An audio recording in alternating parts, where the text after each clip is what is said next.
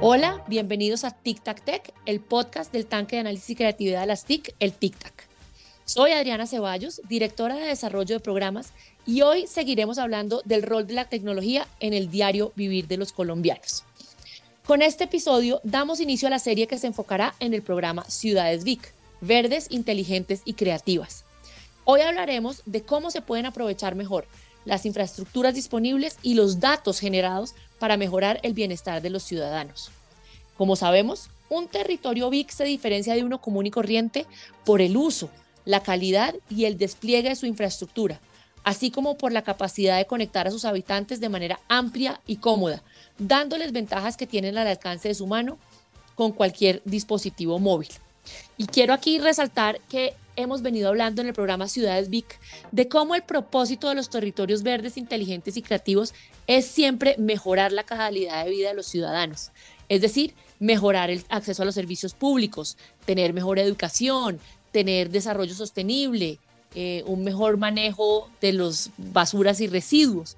Es decir, la ciudad verde, inteligente y creativa debe tratar de conocer la problemática de sus ciudadanos, saber qué es lo que les está pasando, escucharlos y hacerlos partícipes en la toma de decisiones.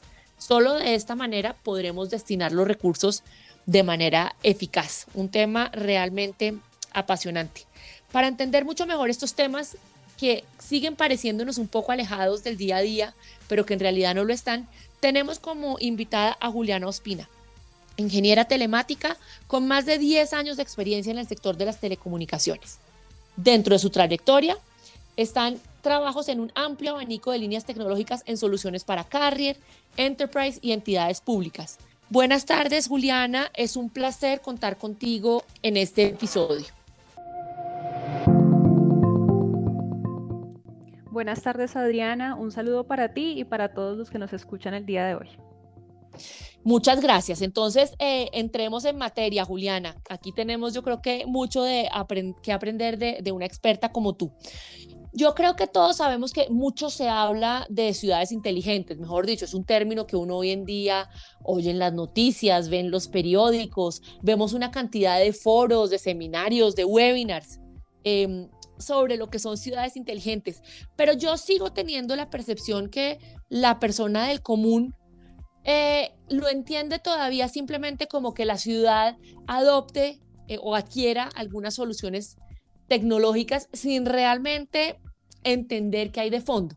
Y siento que también no, no logran como entender cómo se relacionan eh, unas tecnologías con, la, con las otras. ¿Cómo crees tú que se puede optimizar la infraestructura cotidiana de un territorio para encaminarlo a ser más verde, inteligente, seguro o creativo? Eh, Adriana, bueno, yo creo que em, has dado con uno de los puntos neurálgicos de, la adopción de las tecnologías en general. Yo creo que em, involucrar eh, a, los, ciudadanos y a todas, digamos, las entidades que uno pueda involucrar en el desarrollo de los proyectos eh, de ciudades inteligentes es clave. Y para eso a mí me gusta remitirme mucho a la definición de la colaboración. Es decir, eh, en la medida en que podamos eh, habilitar mecanismos que permitan que tanto los ciudadanos como las entidades, como cualquier actor, eh, digamos, necesario dentro de este, dentro de este ecosistema pueda interactuar y participar dentro de las ciudades, vamos a lograr efectivamente una ciudad más inteligente y por supuesto que esté mucho más alineada y en beneficio del ciudadano digamos que en términos de, optimización de infraestructura podemos conversar sobre muchos frentes. Recientemente eh, en, una, en una ciudad aquí en Colombia justamente estábamos revisando eh, el tema de las aplicaciones que están disponibles para los ciudadanos, por ejemplo. Y una de las, de las temas que, nos enfrentamos fue la poca adopción que, estas aplicaciones estaban teniendo y luego vimos que eh, un ciudadano necesitaba, eh, digamos, dirigirse a cinco o seis aplicaciones distintas para poder efectivamente eh, acceder a un servicio. Entonces, digamos que partiendo en un ejemplo como este que te estoy dando, es posible hacer ciertas optimizaciones, por supuesto, por ejemplo, brindar diferentes canales de comunicación al ciudadano, pero que también sean canales de comunicación que estén, digámoslo, articulados y que no sean distintas eh, experiencias eh, para el ciudadano, sino que efectivamente pueda resolver, por ejemplo, algún servicio específico que él quiera llevar. Ok, entiendo, pero te hago aquí una pregunta como para, para aclarar un poquito más el tema. Entonces, mencionaste como el término eh, de colaboración, que claramente eh, concuerdo contigo que es súper importante que todos los involucrados podamos participar. Supongo que aquí estamos los ciudadanos, las empresas, las entidades, eh, y que juntos logremos, digamos que, articular de alguna manera esas necesidades con esas soluciones disponibles para finalmente llegar a ese objetivo que hablábamos inicialmente de mejorar la calidad de vida de los ciudadanos. ¿Tú crees que en Colombia este es un proceso que se da, digamos que de manera sencilla o en dónde es como ese eslabón débil o, dónde debemos mejorar para que uno realmente sienta como que en su ciudad, en su ciudad se está dando ese cambio hacia, hacia una ciudad inteligente?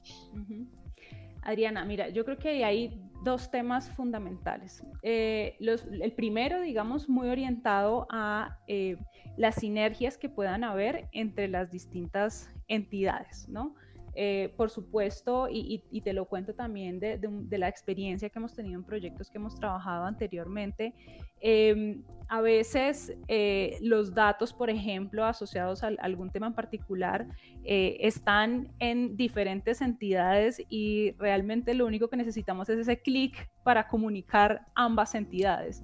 Y por supuesto, detrás de esto está una articulación necesaria entre estas dos entidades. Em, ese es un tema, digamos, eh, fundamental y que yo eh, considero que en el momento de desarrollar este tipo de proyectos eh, debe existir ciertas, digamos, voluntades en ese sentido. Em, no, no trabajar de pronto los proyectos de forma aislada, sino buscar que éstas sean orquestadas entre diferentes entidades.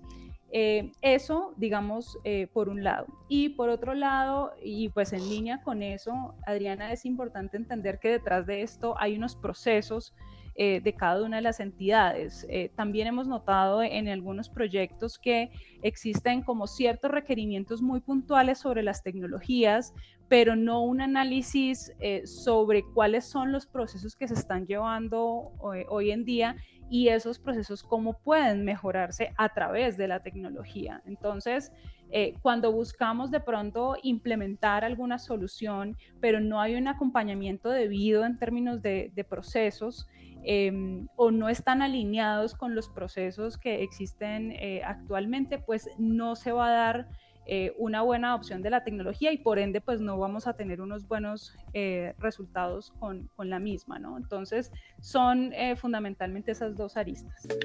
La confianza debe ser el pilar fundamental para dicha articulación. Si hay confianza en el ciudadano, hay confianza en las entidades, fortaleciendo mucho más los esfuerzos, obteniendo resultados más rápido y de manera más efectiva, con un mejor enfoque, sin desperdiciar los recursos ya disponibles. Ok, perfecto. Em, entrando en otro, en otro tema, eh, Juliana, digamos que aquí en Colombia, bueno, o en todas partes del mundo, pues las ciudades tienen una infraestructura determinada, mejor dicho, lo que yo tengo disponible en materia tecnológica a hoy. Pero como lo veo yo, o como, como yo creo que se percibe generalmente, pues para uno realmente avanzar en ese camino de ciudad inteligente, pues debe tratar de estar a la vanguardia, ¿cierto? En la punta con las, con las tecnologías que faciliten, entre muchas otras cosas, la gobernanza de los territorios. ¿Cómo ves tú o qué aporte crees tú que tiene el uso de tecnologías como IoT y, 5G, digamos que son como esas tecnologías de punta, hacia un territorio WIC? Bueno, las ventajas principales que yo veo em, están orientadas a el tipo de información y la velocidad, digamos, que con este tipo de tecnologías podemos obtener.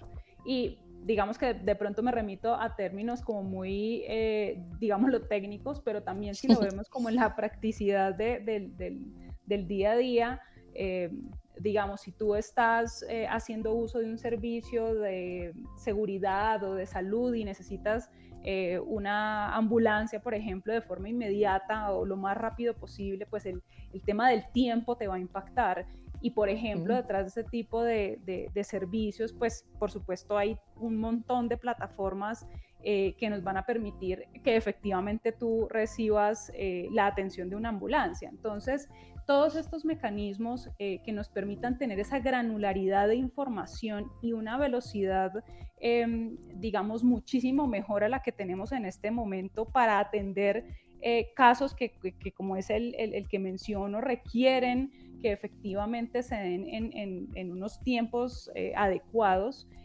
hace de, estas tecnologías pues ventajas, digámoslo, em, digamos, muy, muy, unas ventajas muy elevadas para este tipo de soluciones. Ahora, eh, yo también creo, Adriana, que por supuesto siempre eh, es importante pensar en, estar en la vanguardia eh, y también creo que es importante que veamos con la infraestructura que ya tenemos cómo la podemos complementar con esta nueva infraestructura o incluso cómo con la infraestructura que ya tenemos podemos lograr eh, este tipo de, mejoras, ¿no? Entonces, eh, por supuesto, eh, estas nuevas tecnologías deben guiarnos hacia adelante, hacia nuevos desarrollos, pero también es importante que pensemos en, en cómo optimizar aquello con lo que ya estamos y que a veces ese tipo de soluciones no requieren ni siquiera, digamos, como hacer eh, unas grandes implementaciones de tecnología, sino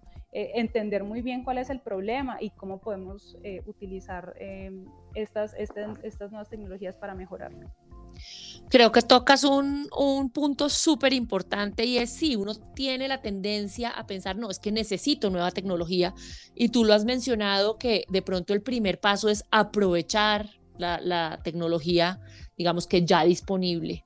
Eh, y volvemos al tema, vuelves a mencionar, vuelve a salir el tema de la articulación, ¿no? De cómo finalmente entre todas estas entidades o diferentes plataformas o diferentes apps, tenemos que lograr esa articulación para que finalmente el servicio al usuario sea el mejor posible y el más sencillo y fluido eh, posible. Yo creo que ese va a ser un tema eh, que es recurrente, digamos que a lo largo de, los diversos temas que uno habla dentro de unas ciudades inteligentes. O sea, es, es, importante, no sé, que todas estas aplicaciones y pequeñas plataformas estén bien articuladas con las políticas públicas generales. Eh, mejor dicho, hay, que, hay, un, hay una cantidad de actores y en líneas que hay que, que, hay que articular.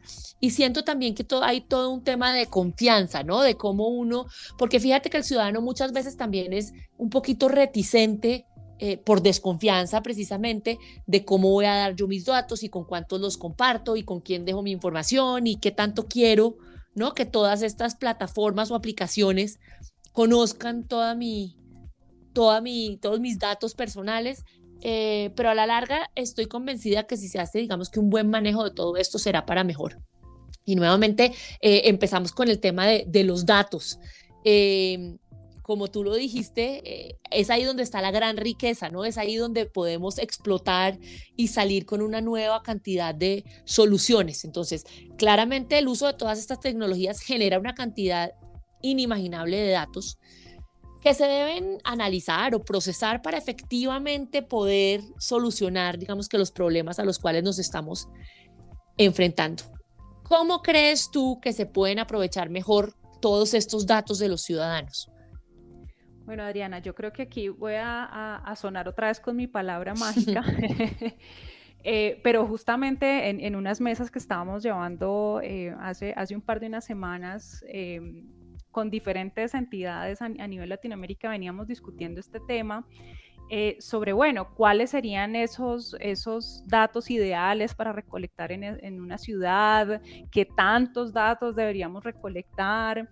Eh, y al final un poco lo que discutíamos es, em, a veces es, bueno también conocer un poco qué datos ya tenemos. Y, en estas sinergias que te digo son claves em, para, para, para, el manejo de estos datos. Ah, hemos visto en proyectos que, eh, no sé, una entidad está buscando un dato y resulta que es cuestión de preguntarle a otra entidad, ¿no? Entonces, Totalmente. Eh, a veces ni siquiera necesitas hacer como una gran implementación de, de, alguna solución, eh, simplemente de pronto conversar un poco entre, entre las entidades y darse cuenta que, que es posible, eh, digamos, compartir esta información. Ahora, eso implica técnicamente ciertos desafíos. Eh, ahí vamos a hablar, por ejemplo, de temas de calidad del dato, estas herramientas que me permitan eh, saber, por ejemplo, que la Juliana María, digamos, que está en cierta eh, base de datos, digamos, es la misma Juliana María que está en otra base de datos y por tanto voy yo a poder correlacionar como la información que de mí existe en ambas entidades. Entonces ahí ya empezamos como a, a revisar ciertos eh, desafíos técnicos, pero, em, pero fíjate que muchas veces esa, esa, mm, esas mejoras que podemos obtener en cuanto a qué hacer, por ejemplo, qué podemos ofrecer con esos datos, eh, son, son, están tan cerca como sentarse y conversar eh, dos entidades, y no lo pensemos solamente entre entidades públicas, eh, de pronto incluso entre entidades privadas y entre entidades públicas o con el mismo ciudadano. Entonces, em, digamos que yo soy una fiel creyente en, este, en esta importancia, digamos, de obviamente la correlación técnica, que es un poco lo que te explicaba, pero también en, esa correlación, digamos, de relacionamientos eh, entre los actores en, estos ambientes. Eso eh, yo creo que nos puede llevar eh, a aprovechar muchísimo mejor estos datos y pues digamos que sobre esto también conversábamos en algún momento datos generan más datos, ¿no? Entonces, en la medida en la mm. que yo eh, puedo empezar a correlacionar esa información, pues voy a poder eh, adquirir nuevos datos y, em, y en ese sentido, eh, digamos, disponibilizarlos para que puedan tomarse muchas mejores, digamos, decisiones dentro de las ciudades. En Colombia, 8 millones de personas se conectan a Internet a través de banda ancha y 33 millones por medio de acceso móvil.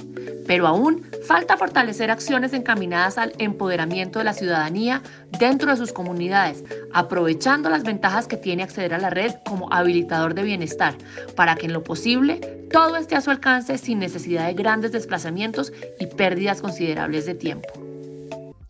Perfecto, sí, estoy, estoy de acuerdo contigo y yo creo que el ciudadano eh, que ya ha dado sus datos, eh, efectivamente debe tener nuevamente el tema de confianza, ¿no? En que se usarán, se les dará el mejor uso posible y con un fin, digamos que claro, de, ofrecerle cada vez mejores y más variadas eh, soluciones.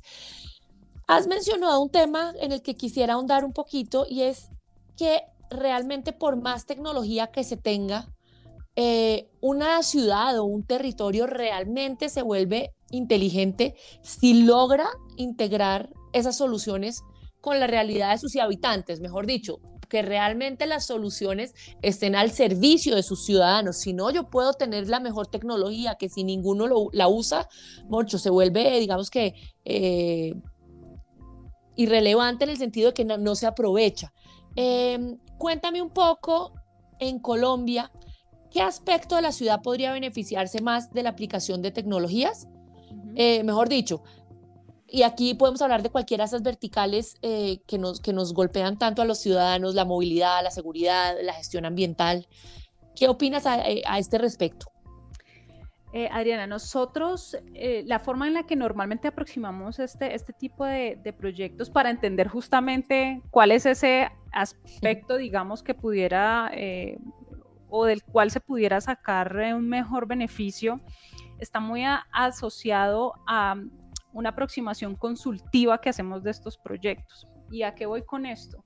Digamos que, por supuesto, la tecnología, digamos, es una herramienta, pero parte de de, la herramienta es entender dónde y cuándo la necesitamos, ¿no? Entonces, eh, en los ejercicios que regularmente hacemos, nos sentamos un poco con, con, las entidades a tratar de entender, uno, cuáles son esas problemáticas que en este momento son las más complejas de manejar, ¿sí? Eh, o que por, eh, digamos, ciertas razones están dentro de la prioridad uno de la ciudad.